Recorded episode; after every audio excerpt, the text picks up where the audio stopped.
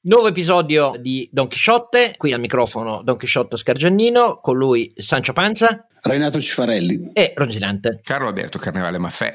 In questa puntata un nostro eh, nuovo editoriale più aggiornato sulla situazione del governo Draghi e poi due temi e due ospiti di approfondimento. Il primo, attese, timori nel mondo dell'impresa e nel mondo del lavoro con il nuovo governo Draghi e in attesa delle sue comunicazioni. Con noi Marco Bentivogli, ex segretario della FIM eh, CISL, oggi leader eh, di eh, base. Secondo aspetto da approfondire, qual è l'entità di finanza pubblica che eh, eredita da Conte il governo Draghi e qual è l'interesse precipuo di alcuni segnali che Draghi ha già mandato, per esempio sul mondo della scuola. Ecco, con noi sarà il professor Tommaso Monacelli che insegna in Bocconi e che è molto attento ai temi della formazione della scuola. A tra poco. Sono indeciso su quale strategia intraprendere per migliorare il business della mia azienda. Ti consiglio di simulare l'impatto di ciascun scenario già dalla fase di pianificazione. E come? Affidandoti a San Marco Informatica, che ha sviluppato una soluzione basata su algoritmi predittivi e analytics potenziati per il controllo di gestione. Questo ti permetterà un rapido controllo fra i vari possibili scenari e ti faciliterà nella scelta. Scoprilo anche tu su sanmarcoinformatica.com. San Marco Informatica è lieta di offrirvi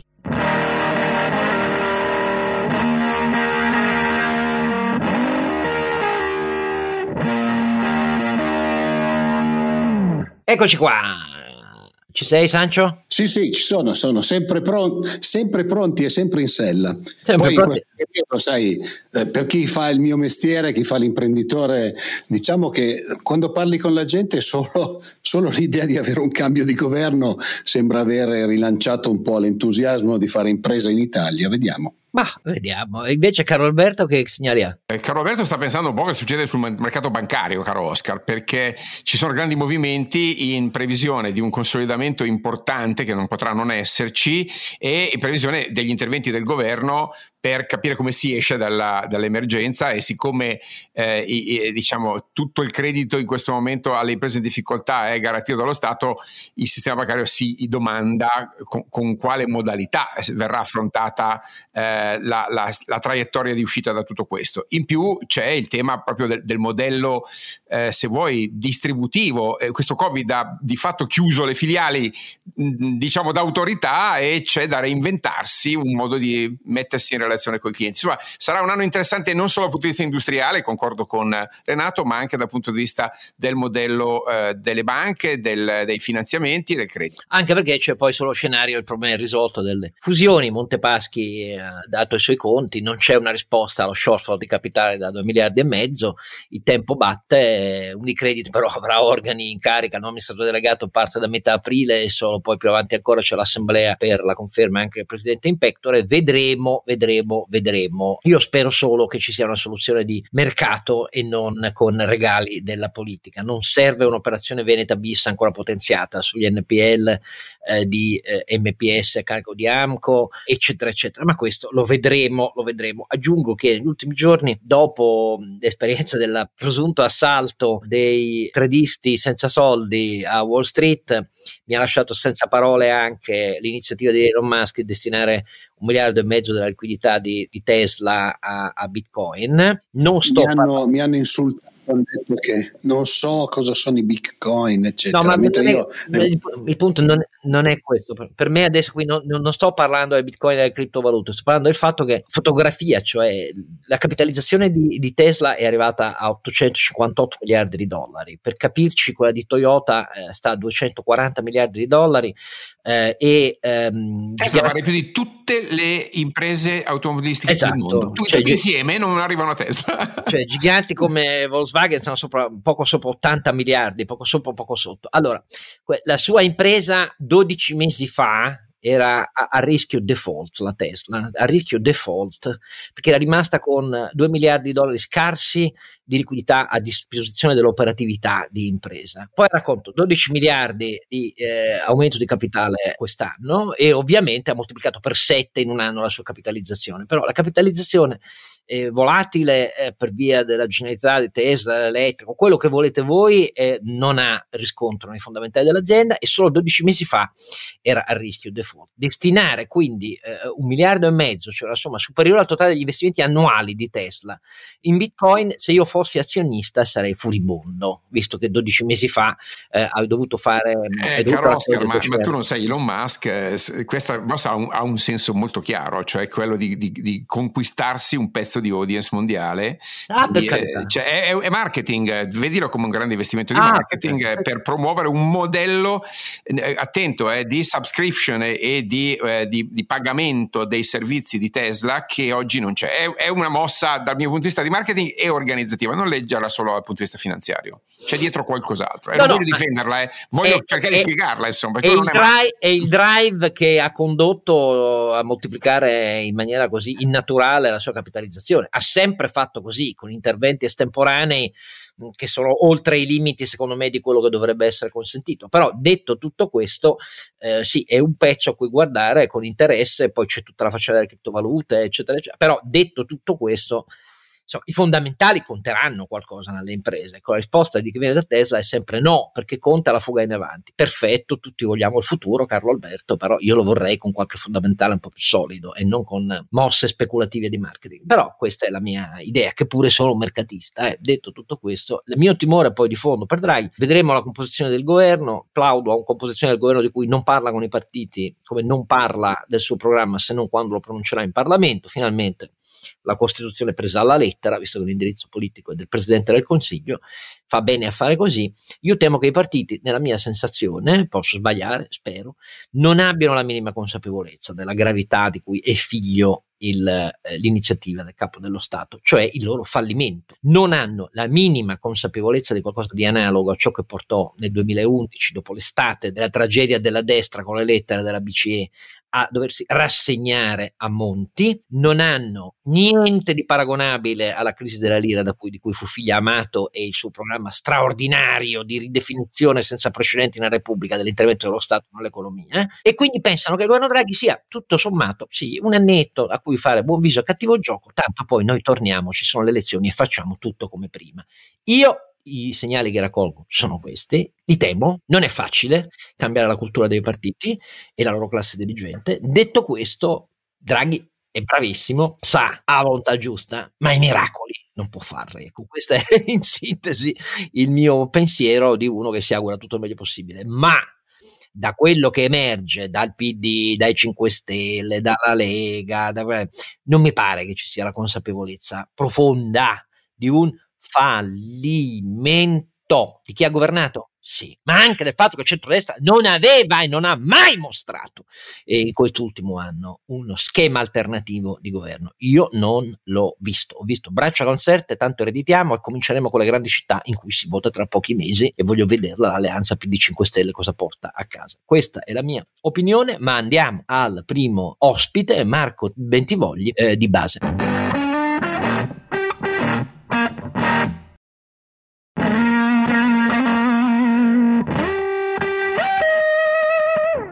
Eccoci tornati, eh, la voce mia inconfondibile, quella di Don Chisciotto Oscar Giannino, Rondinante, Carlo Alberto Carrevale Maffè e Sancio Pazza. Renato Cifadelli, lo dico io, e andiamo avanti. C'è l'ospite naturalmente che vi ho preannunciato per cercare di capire meglio cosa attendersi ed eventualmente cosa temere che possa ancora dare storto prima che il Presidente del Consiglio incaricato comunichi il suo programma, cosa che mi piace molto, farà direttamente in Parlamento senza averlo fatto listare dai partiti. E come preannunciato eh, è con noi eh, un ospite di rilievo perché ha lunghissima competenza accumulata alla guida di uno dei più importanti sindacati italiani, la Fincisle Metalmeccanici, e dopo l'incarico eh, si è dedicato a una delle piattaforme di convergenza di esperienze professionali, tecniche, competenze della società civile con l'idea esplicita di farne eh, uno degli strumenti attraverso cui rimodulare dal basso e riprendere il gusto della partecipazione alla vita eh, civile e anche politica. E questo tentativo, se volete vedere di cosa si tratta, andate sul sito e base, il movimento base.it e troverete le articolazioni territoriali eh, che sono nate nei mesi alle nostre spalle. Naturalmente sto parlando di Marco Bentivogli. Grazie di essere con noi, Bentivogli. Buongiorno, buongiorno a tutti. Allora, io faccio una prima domanda, poi cedo il microfono ai miei compari. Eh, in realtà, da quello che eh, ha capito Bentivogli, in sintesi, cosa si può sperare davvero e che cosa si può ancora temere eh, prima che conosciamo la composizione e il programma del governo Draghi? Ma innanzitutto eh, già la notizia di, dell'incarico a Draghi è una splendida notizia che, insomma per certi aspetti non ci aspettavamo, finalmente una, una, una un fatto inaspettato e contemporaneamente positivo.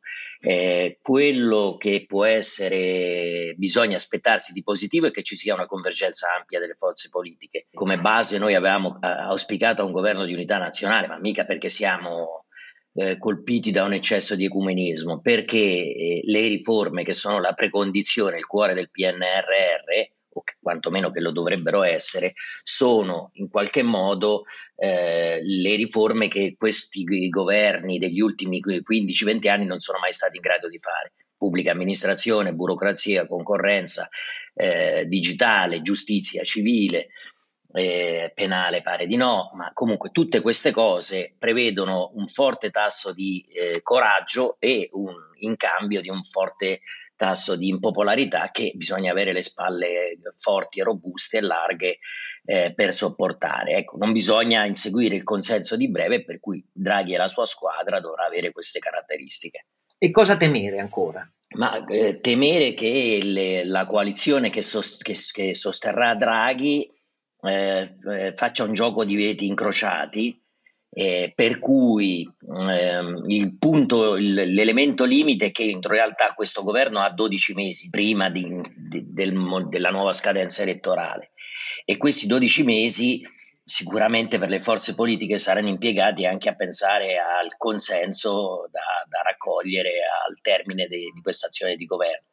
E siccome abbiamo visto che l'inseguimento del consenso di breve eh, porta a forme eh, di iniziativa politica assolutamente negative per il paese, parlo per esempio di tutto il welfare elettorale che è stato scodellato negli ultimi tre anni, reddito di cittadinanza, quota 100, bonus eh, e, e, anche in alcuni casi qualche, qualche ristoro è andato, a, è andato a finire nelle mani sbagliate e non a chi ne aveva bisogno. Ecco, questo è l'aspetto più importante, questo è veramente il momento della responsabilità, non si capisce che il Paese ha degli stanziamenti più grandi perché è il Paese in Europa eh, in cui la situazione è la più grave e le attese sono peraltro gravissime, eh, sia come morti sia come attese di PIL del 2022 sul 2021 e sul 2019. C'è, c'è un dato che non ricorda mai nessuno, noi facciamo tutti riferimento al 2019 perché in realtà è effettivamente l'anno pre-pandemico. In realtà il 2019, andate a rivedere i dati, è stato un anno terribile per l'Italia, è stato un anno con la produzione industriale in crollo, è stato un anno in cui il PIL era vicino alla stagnazione, per cui anche il rimbalzino che ci si aspetta nel 2022 è un rimbalzino relativo a un anno difficile. Questo significa male, significa che insomma. Sì, eravamo l'unico fare... paese a fine 2019 ad avere ancora 4 punti di PIL meno del 2008, per esempio, in Europa. Quindi detto questo, è proprio così. Caro Alberto. Io volevo parlare di exit strategy perché una cosa che non è ancora chiara è come pilotare in maniera intelligente, sia in termini finanziari che fiscali che organizzativi, che soprattutto giuslavoristici, caro Marco, l'uscita dalla questa, questa ibernazione che ha subito l'economia italiana nel divieto di licenziamento, nel blocco sostanziale del, dell'attività eh, economica imposta dal governo, unico in Europa. Allora, ci sono una serie di scenari. Secondo me Draghi ha già fatto capire che intenzioni ha. Ti dico come l'ho capita io. Eh, sussidi a chi ha subito blocchi per, diciamo, responsabilità e scelta dello Stato.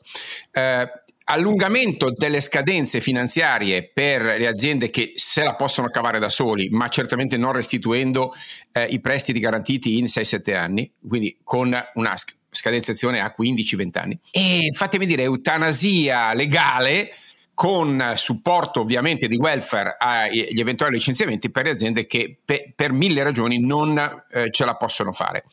Intanto che commenti ha Marco Bentivogli su questa tripartizione e la domanda che faccio è come facciamo a selezionare i primi, i secondi e i terzi? Ma allora, innanzitutto, l'ho scritto anche stamattina sul mattino, il blocco dei licenziamenti alla cassa per un periodo possono essere utili, ma se quel periodo di tempo è utilizzato per fare delle cose, spostare, rinviare solo il problema eh, rischia di essere ancora peggio, nel senso che sicuramente avere altri mesi di reddito per quelle famiglie è importante, ma eh, guardate che in quelle aziende che hanno fatto, io ho fatto un po' un conto delle aziende che hanno fatto cassa quasi continuativa, tranne uno o massimo due mesi di rientro, quei lavoratori gli hanno già spiegato che alla fine della cassa o alla fine del blocco dei licenziamenti saranno licenziati. Allora, quello che bisogna fare è A, fare in modo che le risorse arrivino in maniera adeguata alle realtà, esattamente come dicevi, eh, in crisi realmente. Ci sono alberghi stagionali che chiudono in autunno che rischiano di aver avuto il ristoro e ci sono invece eh, eh, attività che in questo periodo andavano fortissimi e che si sono bloccate e questo è, è un minimo di intelligenza che servirebbe eh, nelle, nelle policy che si fanno mm, eh, di protezione. Secondo, noi possiamo dire che le politiche difensive sono il passato, però io su questo sono un po' conservatore, devo dirlo, io sono per il teorema di Tarzan, cioè si lascia il vecchio quando il nuovo non c'è già, ma almeno lo si vede. Cioè la liana Tarzan la lascia quando almeno l'altra la vede. E allora è giusto ragionare su un sistema nuovo di ammortizzatori sociali, però non possiamo immaginare che le politiche attive siano quelle dell'Ampal di eh, Mimo Parisi, eh, per cui questa cosa è assolutamente eh, non, eh, non, accettabile. Oggi abbiamo un sistema formativo debole, un sistema di istruzione che necessiterà di eh, ristori di competenze e, per cui questi sono problemi veramente drammatici e seri. C'è un dato che a me diciamo che lo considero un'opportunità ma contemporaneamente foriero anche di molti rischi. Voi guardate eh, si dice che un terzo dei paesi del mondo hanno avuto una seconda ondata molto lieve perché sono stati capaci di fare prevenzione, eccetera, eccetera. In quelle realtà si tratta non sempre di interi stati, ma di regioni spesso, di, di, di singole nazioni. In queste realtà è partita quella famosa accelerazione tecnologica che stiamo tutti attendendo e, voi provate a immaginare quando questa cosa toccherà le imprese italiane, perché non immaginiamo e non possiamo contare sul fatto, ed è questo è un bene, che i sistemi, i modelli organizzativi delle imprese italiane resteranno quelli della, del pre ah, certo, certo, che no, certo che no. E su questo serve non solo avere visione nel management di imprese, ma avere anche appunto risolvere, come dice spesso Oscar, i problemi di, di, di capitalizzazione delle PMI, delle imprese in generale e costruire dei meccanismi che siano efficaci ed efficienti per far arrivare i soldi laddove si deve agganciare eh, l'accelerazione. Io, è chiaro che un'azienda che ha fatto prima mobilità, poi cassa integrazione, fa un prodotto che ormai non vende più nessuno, eh, ovviamente su quello bisogna fare una politica diversa. Eh, eh esatto, però Marco ti chiedevo proprio con quale criterio scegliamo, lo Stato sceglie chi aiutare e chi eh, smettere di aiutare, perché abbiamo bisogno di politiche attive basate sui dati. Allora, la mia domanda è, abbiamo passato un anno ma non abbiamo costruito lo strumento per selezionare, siamo ancora ai codici Ateco e alle aree regionali regionali, cioè non abbiamo selezionato le imprese facendo analisi. Questo secondo me è un gravissimo difetto perché lo Stato i dati ce li ha, ma non ha ancora deciso e non ha ancora le capacità per leggerli. Come possiamo arrivare a guidare appunto una politica pubblica di sostegno mirata per evitare di sprecare risorse da una parte e per aiutare invece chi eh, ne avrebbe bisogno e potrebbe uscirne bene? Attenzione che i dati veri non sono sempre così disponibili vi faccio un esempio, Ansaldo Energia per tutti era un gioiello, perché è un gioiello, in realtà eh, c'è stato un cambio al vertice e, e, il nuovo vertice ha scoperto successivamente che c'era un bond in scadenza a fine anno e rischiava un gioiello, eh, tra l'altro acquisito da una multinazionale cinese eh, che rischiava di finire con i libri in tribunale un, un paio d'anni fa. Per cui mh, mm, facciamo attenzione che spesso i dati aziendali, ecco questo è un, è un tema, sia le aziende zombie sia le aziende con prospettive, per due ragioni diverse devono condividere i dati se hanno bisogno di un intervento serio c'è condivisione, allora ci sono appunto possibilità di partecipazioni, non di per fare, come dice Mariana Mazzucato, lo Stato proprietario innovatore, ma eh, interventi assolutamente temporanei che possano servire a riagganciare. Eh, La cosa paradossale è che addirittura Cassa Depositi e Prestiti, quando è nata, aveva uno statuto molto più rigido eh, che in parte è rimasto e attraverso l'utilizzo dei fondi si è completamente bypassato. Eh, se ricordate l'ipotesi iniziale, CDP prevedeva interventi solo in aziende con il bilancio positivo e solo per un periodo temporaneo. Cosa si è fatto da allora? Si sono costruite le Nuco per mettere i soldi lo stesso, perché ovviamente una Nuco non ha bilancio in perdita, e si sono utilizzati soprattutto i fondi e non direttamente CDP proprio per costruire linee di credito e di finanziamento. Per cui è chiaro che questo significa rendere politico e elettorale un intervento che invece deve seguire delle logiche che riguardano il mercato, cioè un'azienda che successivamente produce e fa cose che poi sono vendibili e la, l'impresa sta, sta, cioè tutti citano Adriano Olivetti, ma la precondizione per fare l'impresa con delle finalità oltre il profitto era comunque che l'impresa profitto. stesse in piedi. e certo, cioè l'impresa sta in piedi e però non ha come finalità il profitto, ma comunque fa profitto, perché se non fa profitto non fa neanche il resto e non è un'impresa. Allora queste cose sono da chiarire perché insomma, chi si occupa di queste partite a livello di policy, a livello di governo, deve un po' aver avuto a che fare anche leggendo, non lo so, qualsiasi cosa, ma capire che 2 più 2 continuerà a far 4. Ecco. Comunque, eh, scusatemi se, no, scusa un secondo se intervengo su questo punto, è un punto molto delicato che non è affatto all'attenzione pubblica, questo, perché tutti si concentrano, sì, un po' sul PNRR, eh, sui licenziamenti e così via. Qui ci sono due cose molto diverse da considerare e, e secondo me è importante sottolineare anche che le imprese sembra che abbiano un atteggiamento molto costruttivo che il governo precedente non coglieva, non per distrazione. In buona sostanza, secondo me non ve ne importava. Quali sono queste due questioni? Un punto è avere una prospettiva di una norma di transizione che unisca l'uscita con questa distinzione tra imprese a cui continuare ad applicare la cassa Covid gratuita per le imprese e quelle a cui far tornare invece per il momento alla cassa ordinaria su cui c'è la contribuzione delle imprese e anzi hanno un margine attivo. Eh, e questo anno è stato impedito questa distinzione, cioè sono stati tutti obbligati alla cassa Covid, è un errore perché non consente la facile discriminazione. Bisogna fare una norma transitoria che colleghi a un giusto periodo di mesi, non di anni, perché nel frattempo si attiva la riforma degli ammortizzatori sociali con un unico ammortizzatore universale a vastissima copertura, potenziando la contribuzione delle imprese con l'assegno di ricollocazione perché va volto alla rioccupabilità, eh, quindi serve la formazione, obbligatoria e con condizionalità sul dire sì alle proposte di lavoro e secondo, seconda cosa, la riforma delle politiche attive. E su questo la politica continua a avere la formula, difendiamo il reddito di cittadinanza così com'è, non voglio abolire i centri pubblici dell'impiego, dice l'impresa, voglio un sistema in cui ci sia un accreditamento paritario tra centri pubblici e agenzie per il lavoro private e a quel punto le imprese sono e i lavoratori singoli sono liberi di scegliere qual è la best performance in termini di formazione offerta e conoscenza delle skills delle imprese. Queste due cose vanno fatte insieme, ma la prima cosa ci porta a un altro problema fondamentale.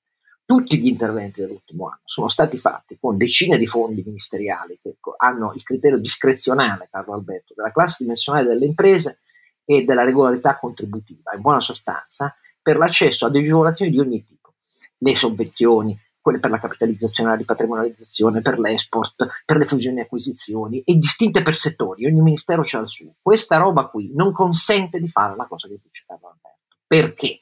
Perché si è scelto, poiché i prestiti erano al 90 all'80% a garanzia pubblica, di disintermediare l'azione dell'intermediario finanziario nella valutazione dei piani non solo di chi era con il segno positivo prima della pandemia, eh, del piano e della salute complessiva, patrimoniale, economica e di filiera, anche su questo non ci hanno mai sentito, di filiera, eh, delle filiere fondamentali dell'industria e dell'impresa italiana.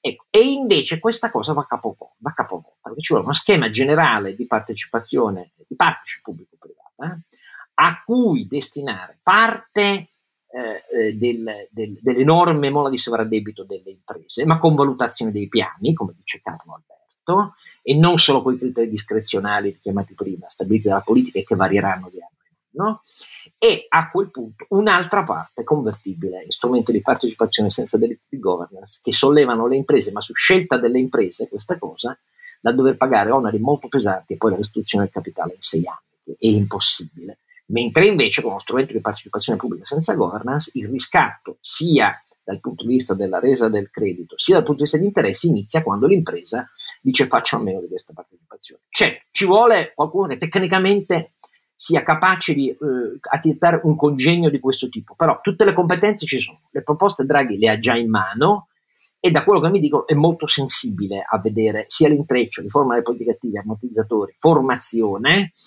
quindi bisogna coinvolgere anche le regioni, complicato, lo so, però è così, sia l'aspetto del discrimine di cui parla Carlo Alberto per evitare di dare soldi elettorali a imprese zombie. Molto complicato, però sono due fondamentali problemi se vogliamo ripartire dimenticandoci del passato e della gestione discrezionale politica di un'economia di comando e anche elettorale, perché questa è stata la cosa, e per di più non funziona nei tempi in cui arrivano. Molto complicato, ma per far capire ai nostri ascoltatori, eh, almeno c'è qualcuno che queste cose le capisce, poi vedremo cosa farà, però le capisce. Scusa Renato che ti ho interrotto. No, no, io volevo fare una domanda a Marco che poi mi sa che deve andare. Eh, allora, sulla la grande sfida del futuro, secondo me, visto che il mondo sta cambiando, sarà la formazione, soprattutto per le persone che sono in azienda, cioè quelli che hanno un lavoro. La formazione è un'altra cosa che è su base regionale. Secondo te rischiamo di fare il solito la solita confusione come abbiamo fatto con la sanità? Assolutamente sì, ci sono due aspetti. Innanzitutto bisogna costruire infrastrutture, diciamo, possono essere a capitale misto diciamo dal punto di vista societario, ma soprattutto a capitale misto di intervento, esattamente come Fraunhofer. Eh, sapete che è un mio pallino, è una mia fissa, perché quando arriva l'innovazione tecnologica bisogna accompagnarla con l'innovazione delle competenze e il trasferimento dell'innovazione tecnologica e delle competenze ai lavoratori. Io dico anche ai disoccupati, perché se eh, ci sarà ancora un sussidio, comunque ci saranno gli ammortizzatori sociali, bisogna collegare, come avviene in Germania, l'obbligo formativo a chi è espulso dal lavoro, perché sennò l'obsolescenza delle proprie competenze galoppa. Allora, da questo punto di vista, ai lavoratori la formazione, no, l'unico canale non può essere affatto le regioni. Se voi guardate i bandi regionali sulle skill che propongono, c'è da mettersi le mani nei capelli. Allora bisogna invece fare delle cose che abbiano eh, ma, maggiore efficacia e soprattutto, io l'ho scritto anche stamattina, bisogna buttare via i cataloghi. Questa è una cosa che dico sempre a Confindustria, alle parti sociali, i cataloghi formativi, cioè stile pizzeria, cioè prendo un po' di formazione, competenze trasversali, un po' di queste, non servono a nulla. La formazione è un processo, è un processo che intreccia bilancio delle competenze dei lavoratori, analisi dei fabbisogni formativi dei lavoratori e delle lavoratrici, strategia di impresa.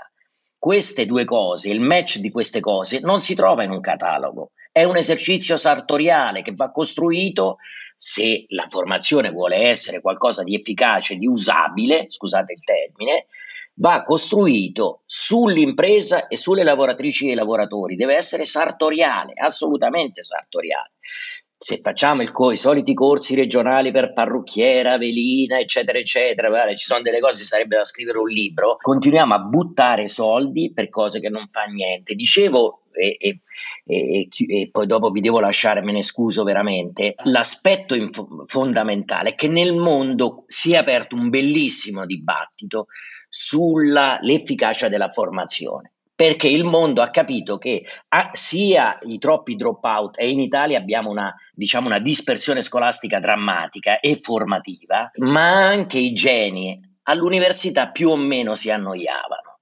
Eh, questa è una cosa che sta facendo riflettere molto e, e, qualcuno finalmente spiega, ovviamente non per le lezioni che Alberto Carnevale Manfredi, diciamo tutte le altre, è, è, un tipo un esclusi presenti. Stavo per dirlo io, insomma. Ecco, no, a parte le battute, ovviamente io non generalizzo mai, perché si è capito che la formazione e l'istruzione devono essere adattive.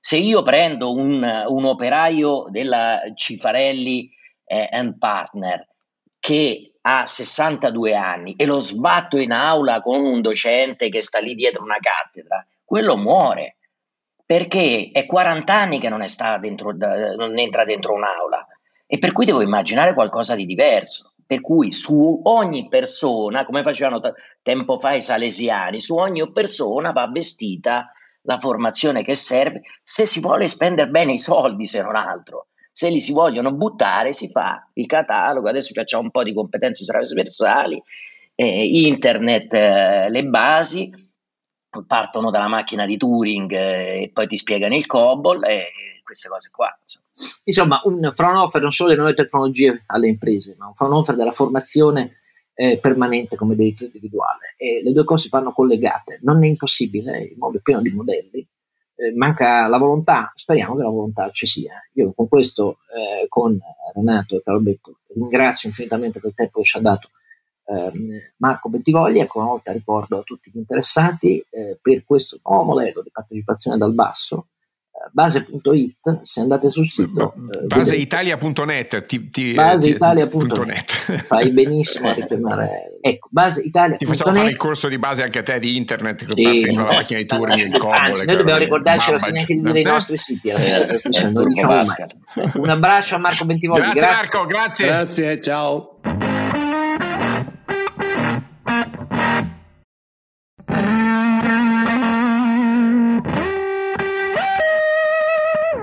Ed eccoci qui al secondo approfondimento di questa uh, puntata di Don Chisciotte. La mia voce è sempre la stessa, Oscar Giannino, Ronzinante, Carlo Alberto Carnevale Maffè e Sancio Panza. Renato Cifarelli. Allora, ospite con noi è un uh, professore che insegna economics alla Bocconi, il professor Tommaso Monacelli. Io lo seguo e imparo da lui da tantissimi anni. Trovate tra l'altro eh, i suoi interventi su voce.info. Quindi stiamo parlando di macro politica monetaria, soprattutto con lui, ma non solo. Però ha anche un'attenzione attenzione molto elevata e secondo me meritoria ai problemi della scuola e della formazione eh, nel nostro paese. E quindi abbiamo scelto di cominciare con lui ringraziandolo per essere qui con noi. Professor Monacelli, grazie di essere qui. Grazie, grazie mille a voi, grazie tante. A- abbiamo eh, deciso di iniziare l'approfondimento con lui proprio su una cosa che a noi ha colpito e credo anche a lui. E vogliamo spie- farci spiegare che cosa ha capito lui, perché tra i segnali che ha lanciato Draghi, non numerosi, perché il programma lo apprenderemo solo in Parlamento, però però ce n'è uno in particolare che ci ha colpito e ci ha rassicurato perché era relativo proprio al mondo della scuola. Era l'accenno al fatto che nell'intenzione del Presidente del Consiglio eh, fosse molto opportuno pensare fin da adesso a, al recupero del, almeno parte delle lezioni perse al mese di giugno e così via, e quindi a un ripensamento generale di come bisogna affrontare il gap, l'impatto pesantissimo che sulle giovani generazioni ovviamente hanno avuto nello scorso e in questo anno scolastico eh, lezioni altalenanti tra didattica a distanza problematica, eh, l'assenza di presenza eh, e così via. Finalmente un dibattito sull'offerta formativa, non sui banchi a rotelle. Ovviamente il sindacato ha iniziato subito a dire, ah no, però gli organici, eccetera, eccetera, non si scappa che il problema della scuola, da innumerevoli anni, e l'oceano dei precari, le graduatorie, tutti i tentativi per metterci ordine saltano sempre, il problema è sempre quello, però finalmente un'attenzione all'offerta. Professor Monacelli, lei come l'ha preso questo segnale di Draghi? No, l'ho preso molto bene, adesso ovviamente dovremo eh, eh verificare perché eh, stiamo attribuendo già a Draghi eh, intenzioni, programmi, interventi. Infatti, solo quando però, parla sapremo, certo. Però, come al solito in, in, questo paese, i segnali sono molto importanti perché eh, seguendo già i primi rivoli di, di, questo dibattito sulla scuola, adesso improvvisamente cominciamo a, a tutti a scoprire una serie di, di, di, problemi strutturali lunghissimi che sono come un, un, elefante da 150 tonnellate che è qui eh, di fronte a noi nella stanza e che volutamente ogni anno ignoriamo. Quindi eh, come segnale non solo, ma come intervento effettivo minimo sindacale direi il prolungamento dell'anno scolastico adesso da, da, da modulare mh, secondo un, un, certo calendario si vedrà ma mi pare eh, sacrosanto perché è sacrosanto, evidente a tutti che la modalità a distanza in DAD cosiddetta della didattica eh, ha generato grandi problemi. E questo va detto francamente in buona fede, indipendentemente dal giudizio sugli sforzi che gli insegnanti possono aver fatto, nessuno nega certamente che le ore di scuola, almeno in parte in DAD, siano state effettuate, non è questo il punto, ma anche eh, nella eh, più rosea e migliore delle ipotesi, eh, vogliamo diciamo, essere benevoli, eh, su questo. È evidente che l'erogazione in DAD della scuola è, è stata imperfetta e non può che aver, e c'è evidenza su questo, non, non, non, può che aver incrementato il problema della, dis- della dispersione scolastica tra classi sociali e tra aree geografiche del paese. È un'emergenza gigantesca e lo è veramente in senso temporale perché la scuola e gli apprendimenti, il processo di apprendimento non è qualcosa che possa essere sostituito intertemporalmente eh, in modo facile. Ah sì, fra un anno, due anni riprenderemo più a livello di elementari, leggermente meno a livello di scuole superiori, ma non fa molta differenza. Eh, I processi di apprendimento vanno recuperati subito vanno, vanno fatti attecchire, vanno, non sono cose che, che, che, possono essere recuperate facilmente nel corso del tempo. E quindi da qui l'urgenza, l'urgenza di, di, di intervenire subito, l'estensione del calendario scolastico mi pare, mi pare il minimo. Ora, aggiungo solo una cosa, eh, si parla poco dei test invalsi, insomma io non sono un economista che si occupa specificamente di scuola, forse più da cittadino ho, ho ritenuto di, insomma, di, di, intervenire spesso su questo, su questo tema. Credo che più di qualsiasi altro anno sia importante immaginare un round eccezionale di test invalsi, fatti, se vogliamo, non eh, solo per seconda elementare, terza media, eh, quinta liceo, eccetera, come è normalmente previsto, ma un round eccezionale di test invalsi per tutte le scuole, tutte le classi in Italia, perché noi dobbiamo sapere sapere, avere dati, avere un quadro, una mappa oggettiva di che cosa è successo nella scuola.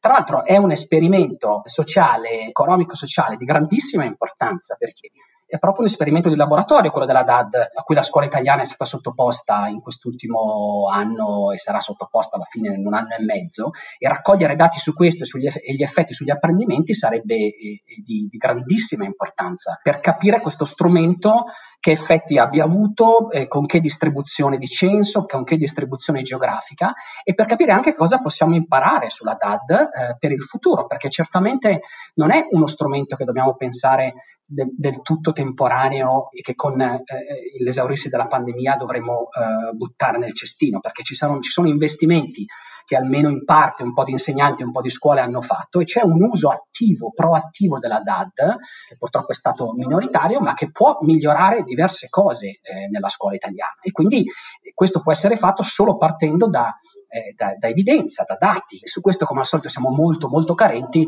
al punto che si parla di, eh, di, di non fare nemmeno i test invalsi neanche quest'anno, eh, quando già il round di test invalsi è stato saltato l'anno scorso. Che io penso eh, però corrisponde anche a una resistenza molto forte che è diventata negli anni sempre più copiosa e, e ricca di argomenti del no alla metodologia comparata eh, dell'apprendimento del, del, dell'output, per così dire. Uso apposta un termine eh, di economia aziendale perché così l'irritazione si capisce meglio per i nostri ascoltatori, perché molto il personale insegnante, i sindacati, eccetera, eh, dicono no, criteri completamente sbagliati, eccetera, eccetera, eccetera, perché ci vedono una logica del merito che è contraria agli obiettivi della formazione pubblica, bla bla bla. bla. Sì, Però sono questo... argomenti capziosi eh, dai test invalsi, cioè senza la metodologia sistematica dei test invalsi non avremmo eh, capito, o quantomeno non avremmo mai negli ultimi anni, negli ultimi dieci anni, messo in evidenza una, un problema gigantesco della scuola italiana, che è quello della, dell'abbandono scolastico e della dispersione scolastica, soprattutto in alcune aree,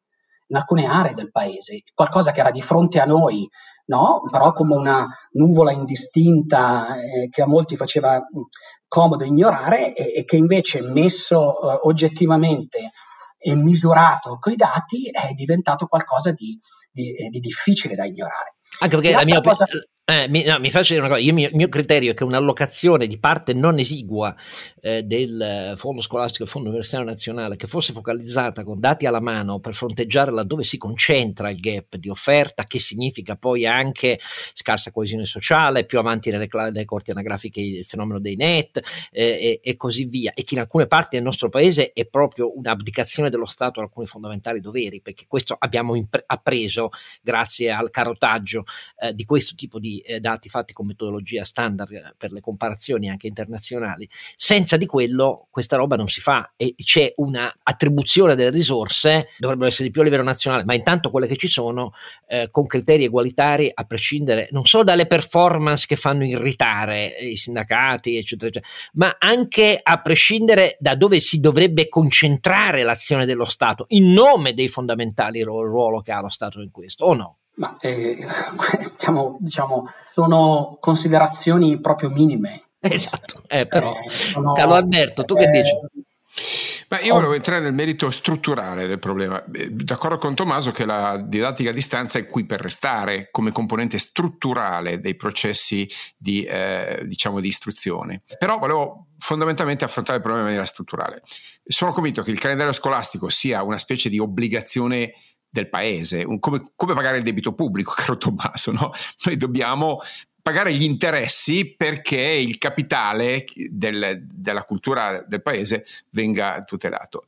E allora ti volevo chiedere questo. Io sono d'accordo sull'estensione del calendario scolastico, che però è tattica, ma vorrei farla diventare strutturale. Vorrei fondamentalmente chiedere l'estensione dell'obbligo scolastico a 12 anni. 12 anni nel senso 12 anni di obbligo scolastico, con ovviamente eh, gli ultimi due anni, invece che farli passare in aula, prevedere istruzione obbligatoria gratuita in contesti di formazione professionale o di, eh, o di istruzione.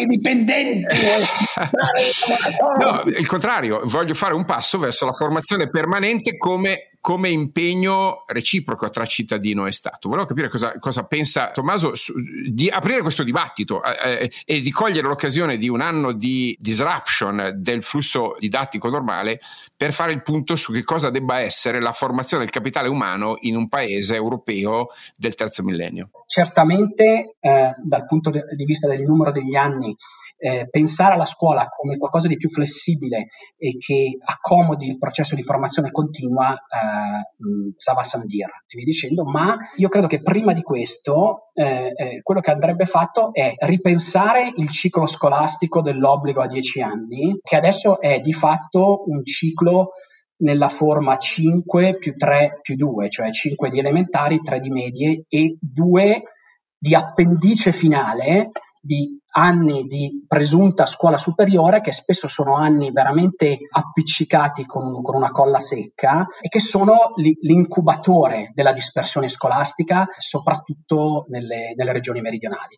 Eh, la, la, prima cosa che andrebbe eh, immaginata è proprio di, di pensare i dieci anni di obbligo scolastico come dieci anni effettivi ok? Che, perché noi non riusciamo a, ad implementare, a rendere effettivi i dieci anni di obbligo scolastico, essenzialmente per colpa del passaggio dalle scuole medie a questi due anni aggiuntivi di scuola superiore che nella maggioranza dei casi sono fatti in maniera veramente dispersa e poco qualitativa. Cioè dovremmo immaginare un percorso quantomeno 5 più 5, cioè in cui il, secondo blocco di 5 anni per arrivare a 10 sia fatto all'interno dello stesso istituto, della stessa scuola, no? prevedendo un passaggio molto molto più morbido, ma che sia molto più inclusivo eh, per i ragazzi e gli permette effettivamente di completare i 10 anni. E poi il passaggio ai 12 anni mi trova, come suggerisci tu Carlo, Carlo Alberto, eh, sicuramente d'accordo, ma ma vorrei che, che, che fosse fatto ripensando, ripensando, i programmi e ripensando le carriere dei docenti. Io passerei a un secondo punto che trae spunto, oh, orrenda letterazione, eh, dall'ultimo intervento sulla voce.info proprio del professor Tommaso Monacelli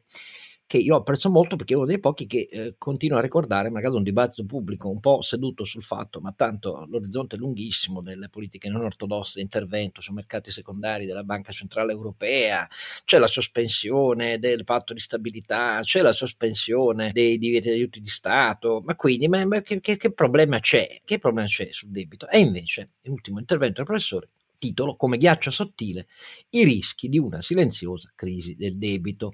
L'Italia si avvia, sommario, a un rapporto debito-PIL tra 160 e 170% ed è un problema, guarda, guarda, anche con tassi di interesse molto bassi, cioè serve sì una politica fiscale espansiva, ma con programmi di spesa utili alla crescita di lungo periodo. Sembra facile a dirsi, professore, ma è un po' il punto irrisolto di decenni di politica di bilancio nel nostro paese, di mancanza di consapevolezza delle forze politiche? Sì, allora mh, è molto importante tenere eh, il focus sul problema del debito mh, in Italia perché un po' il vento sta cambiando nel dibattito internazionale riguardo alla politica fiscale, riguardo eh, ai livelli di debito che in molti paesi industrializzati eh, stanno crescendo e cresceranno fortemente per via dell'effetto degli interventi della pandemia, cioè l'effetto combinato di decelerazione dell'economia e di interventi di trasferimenti, di spesa pubblica per, per contenere gli effetti recessivi, il che ci sta.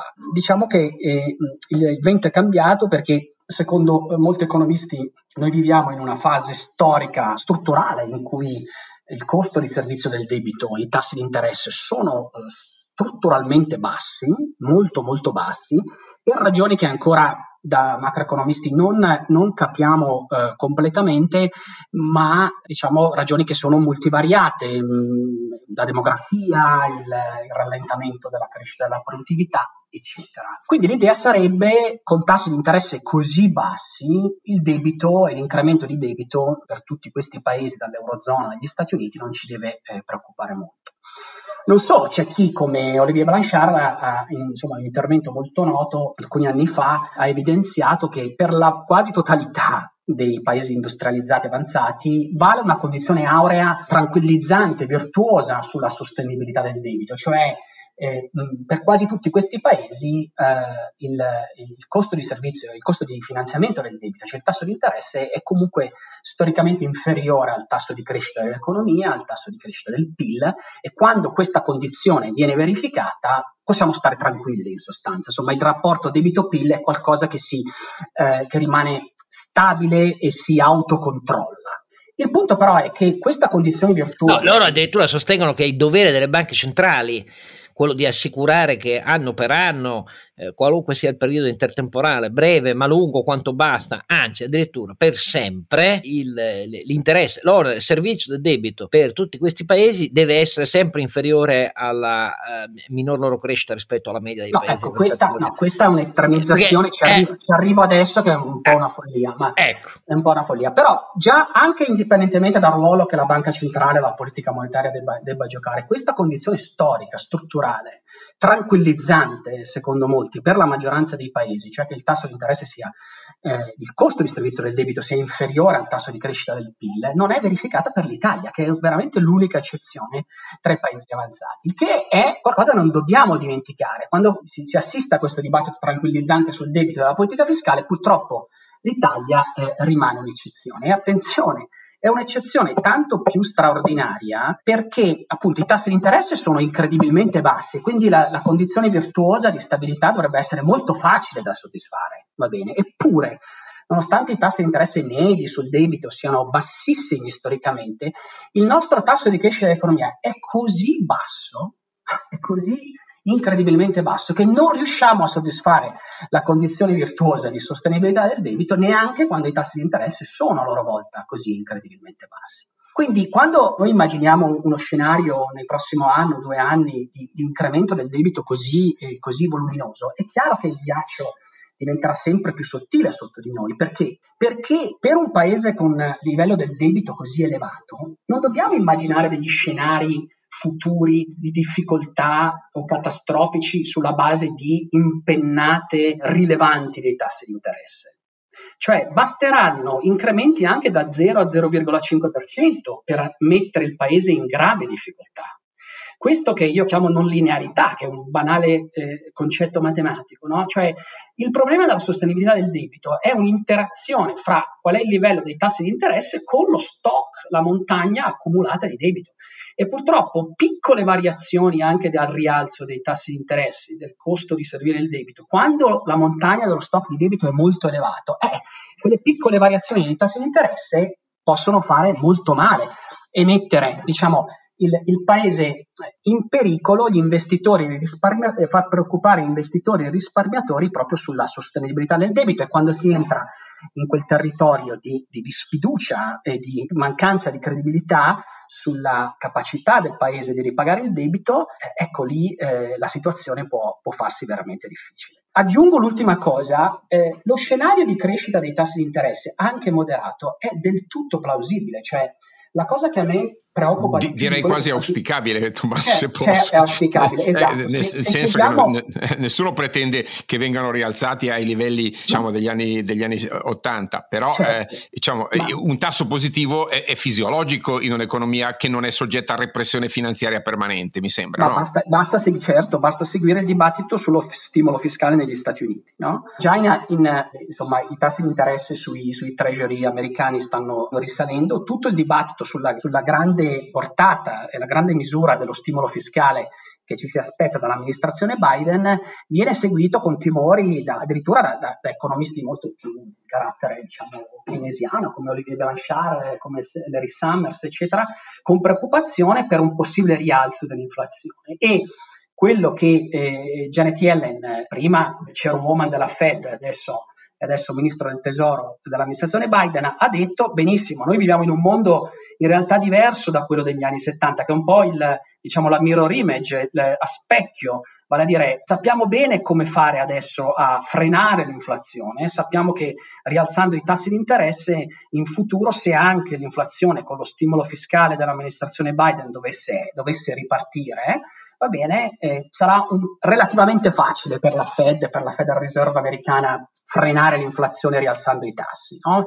Quello che abbiamo scoperto negli ultimi vent'anni è, è, in realtà proprio il, un mondo opposto a quello degli anni 70, cioè abbiamo capito che è molto difficile quando eh, la politica monetaria raggiunge il pavimento dei tassi di interesse a zero e quando l'economia entra in una sorta di spirale giapponese con deflazione, è molto difficile stimolare l'economia, far riprendere, far riprendere l'inflazione. Però i segnali dagli Stati Uniti visto che il, il, il, piano di stimolo sembra essere di dimensioni eh, veramente gigantesche, beh, eh, una certa aspettativa sul rialzo dell'inflazione c'è e per un po' di tempo questo fa il gioco della, del nuovo regime di politica monetaria della Fed, no?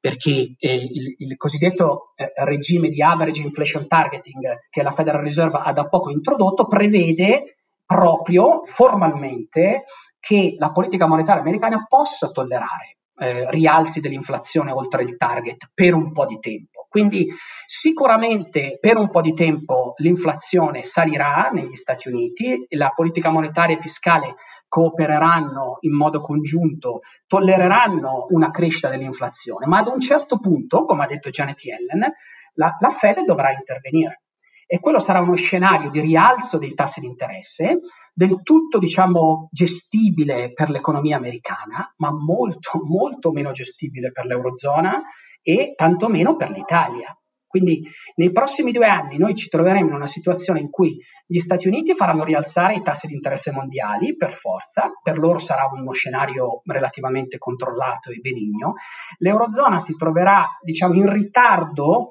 nel proprio intervento di stimolo all'economia perché quello che l'Eurozona sta mettendo in campo è, un, è, il recovery plan da diciamo, 750 miliardi di euro rispetto a una somma attesa negli Stati Uniti che è di 1,9 trilioni, quindi già l'order of magnitude è, è, è enormemente diverso, ma soprattutto il recovery plan è un intervento con uno sguardo di lungo periodo che non, non sarà in grado di fornire uno stimolo fiscale immediato eh, all'Eurozona.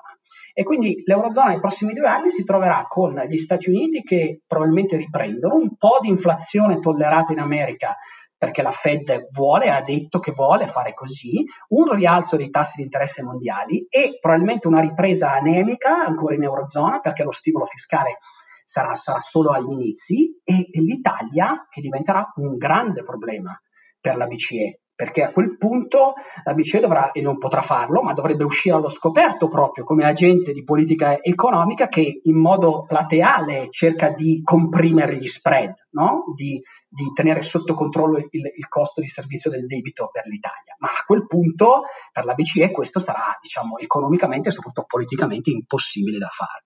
Oh, e questo è, è, lo scenario di cui, siccome la politica dovrebbe tenere saldamente conto e non solo con l'anno atteso del governo Draghi, ma metterla come una delle sue compatibilità di lungo periodo. E poi adesso, per essere chiari, siccome la risposta qua diventa biforcata, ah, ma per far crescere, se ci ricordate che la cosa è eh, tentare di avere una crescita nominale eh, che sia superiore di anno in anno il servizio del debito, allora ci vorrà ancora più Stato e spesa pubblica. Il problema è quale spesa pubblica? Perché il problema è che un orizzonte di lungo periodo, per evitare di finire in trappola di nuovo, eh, professore, dovremmo fare più investimenti e soprattutto ben mirati e soprattutto con una leva pubblico-privata di investimenti che facciano, scarichino a terra l'effetto sui settori della produzione italiana in cui la produttività è positiva e che sono quelli che hanno fatto la ripresina 2015-2017 e che sono quelli che hanno fatto la ripresina a doppia cifra nel terzo settore, perché chi conosce l'economia italiana sa che è così. La politica però se lo dimentica e dice no, serve più spesa pubblica, eh, più sovvenzioni, più bonus, gli investimenti, bla bla bla bla. No, ecco. Eh, no, sappiamo, cioè è molto importante capire che il problema del livello del debito per l'Italia, diciamo, sarà nei prossimi due anni, secondo me, veramente al rederazione. E quindi il sentiero sarà molto, molto stretto per l'Italia di intervenire, sì, anche con interventi espansivi di, di politica fiscale, ma ma essenzialmente con interventi che non diano diciamo, spazio a dubbi, che siano fatti per incrementare il livello potenziale di crescita di lungo periodo del Paese. Cioè noi non possiamo credere che siccome la BCE adesso eh, sta intervenendo con il proprio programma di acquisto di titoli, eccetera, questo sia, possa essere un regime strutturale di cooperazione tra politica monetaria e fiscale in Europa, perché ci, ci staremo sbagliando. Cioè, quello che io vorrei far capire, e mi viene molto in mente l'esempio della Turchia di circa un anno e mezzo fa, è che una banca centrale mh, non può cooperare in modo passivo con la politica fiscale per contenere i rischi di incremento dello spread e di possibile perdita di fiducia sul debito pubblico e sistematicamente giocare il ruolo di prestatore di ultima istanza per i governi. Perché è proprio l'opposto, cioè è proprio quando una politica monetaria, quando una banca centrale è indipendente e credibile che riesce a giocare eccezionalmente quello ruolo di lender of last resort, cioè di, eh, di colui che eh, interviene una tantum per spegnere il fuoco eh, della, della, crisi di credibilità del debito. L'esempio della Turchia, proprio di un anno e mezzo fa, è lampante, cioè una banca centrale che è diventata via via sempre più assoggettata al potere politico, nel momento in cui la, la crisi finanziaria di sfiducia ha colpito la lira turca un anno, un anno e mezzo fa, eh, la raccomandazione fondamentale che ogni economista e ogni osservatore acuto della, dell'economia turca, che è un'economia importante, era quella proprio tornate alla banca centrale, a rend- tornate a farla, a renderla indipendente. Quello che in, in fondo sostanzialmente scatenò nel, un anno e mezzo fa la crisi sulla lira turca, la crisi di sfiducia proprio sul, e con la fuga di capitali dalla Turchia fu proprio il fatto che ehm, Erdogan sostituì il, il, il, il, governatore della banca centrale, insomma mandando chiaramente il segnale che la banca centrale turca era soggettata. Però per evitare che la BCE rimanga col cerino in mano, bisogna compensare con una crescita della politica fiscale europea già nella direzione che è stata presa quest'anno. Che ne dici, Tommaso, di una tassa europea, per esempio un'IVA, una quota dell'IVA, che consenta di fare investimenti europei o trasferimenti, direi investimenti, logica recovery fund, ma gestiti da Bruxelles come elemento di compensazione per la carenza dello spazio fiscale, per esempio in Italia. Cioè, io vedo quella la strada per risolvere i problemi degli italiani, non, non di mandare in default questo paese. Non ha senso. Ma, eh, no, no, sono, sono, d'accordissimo al di là del fatto che possa essere l'IVA o un'altra sì, misura. Ogni passo, certo, perché c'è un elemento fondamentale, lo, lo, lo vedremo nei prossimi due anni proprio con la, la, condotta della politica economica negli Stati Uniti. Cioè eh, gli Stati Uniti si sono allineati perfettamente in un sentiero nei, nei, nei, prossimi anni di cooperazione virtuosa tra politica monetaria e fiscale ed è proprio la governance dei due pillars, dei due strumenti della politica economica negli Stati Uniti che permette di farlo. L'Eurozona non ha questo privilegio perché eh, non, possiamo, non, possiamo, pensare a due attori, a due players della politica monetaria e fiscale che cooperano fra di loro perché la, la canea di governi che gestiscono la, la politica fiscale nell'Eurozona rende questo impossibile. Quindi ogni passo nella direzione di incrementare il bilancio comunitario, di sottrarre il, il controllo della politica fiscale, eh, lo so che questo suona un po' impopolare, ma eh, sottrarre, sottrarre, sovranità fiscale ai governi permette di andare nella direzione dell'Eurozona di una cooperazione tra, eh, virtuosa, effettiva tra politica monetaria e fiscale, che è essenzialmente ciò di cui c'è bisogno nelle fasi in cui l'economia rallenta o addirittura ristagna al limite zero dei tassi di interesse, che vogliamo, quella che comunemente chiamiamo la trappola della liquidità. Questa è la grande lezione della politica economica. E, ed è quello che proporrà, ah, riproporrà Draghi, secondo me, nel contesto Draghi europeo, perché lo ha sempre fatto, ha detto dobbiamo ribilanciare in lato politica fiscale ciò che la politica monetaria si è, come dire, si è accaparrata in maniera quasi accidentale o comunque emergenziale. No? emergenziale. bisogna che il la gamba della politica fiscale cresca almeno per ribilanciare l'enorme spazio della politica monetaria. Eh, ma qui, qui, sarà importante il ruolo politico, se Draghi durerà, eccetera. Eh, speriamo, ma lui potrà essere un, un, visto che ha delle grandi capacità da innovatore e da visionario, eh, fare un passo politico importante nel nel dire eh, l'Eurozona non sarà mai veramente completata se non faremo un passo nella direzione di concedere sovranità fiscale da parte di, di ciascun paese. Ecco, questo è un passo politico, ovviamente, prima che, che economico, ma lui eh, potrebbe giocare un ruolo veramente importante in eh, Esattamente. Allora, eh, dobbiamo ringraziare e salutare il professor Tommaso Monacelli per, per, il tempo che ci ha voluto dedicare per spiegare meglio a te, a voi che siete in ascolto e che ci scaricate e sentite in podcast, eh, queste due cose che io per sintesi da non tecnico ma appassionato mero della materia eh, mi sintetizzo. Primo, non è vero che non è un problema quando si ha il debito che ha una tendenza come quella italiana e uno stock come quello italiano a questi livelli, sia anche in un mondo di paesi avanzati che vedono crescere il loro debito ma lo vedono crescere verso il 90 e il 100, non verso il 160-170, perché? Perché noi abbiamo un track record di crescita eh, reale nominale bassissimo, a differenza degli altri Seconda cosa, attenti, perché entro due anni, se i segnali vengono confermati, quelli che già sono visibili, potremmo di nuovo trovarci in un collo di bottiglia e bisogna sempre tenerlo presente. Grazie al professor Monacelli, davvero. Grazie mille a voi.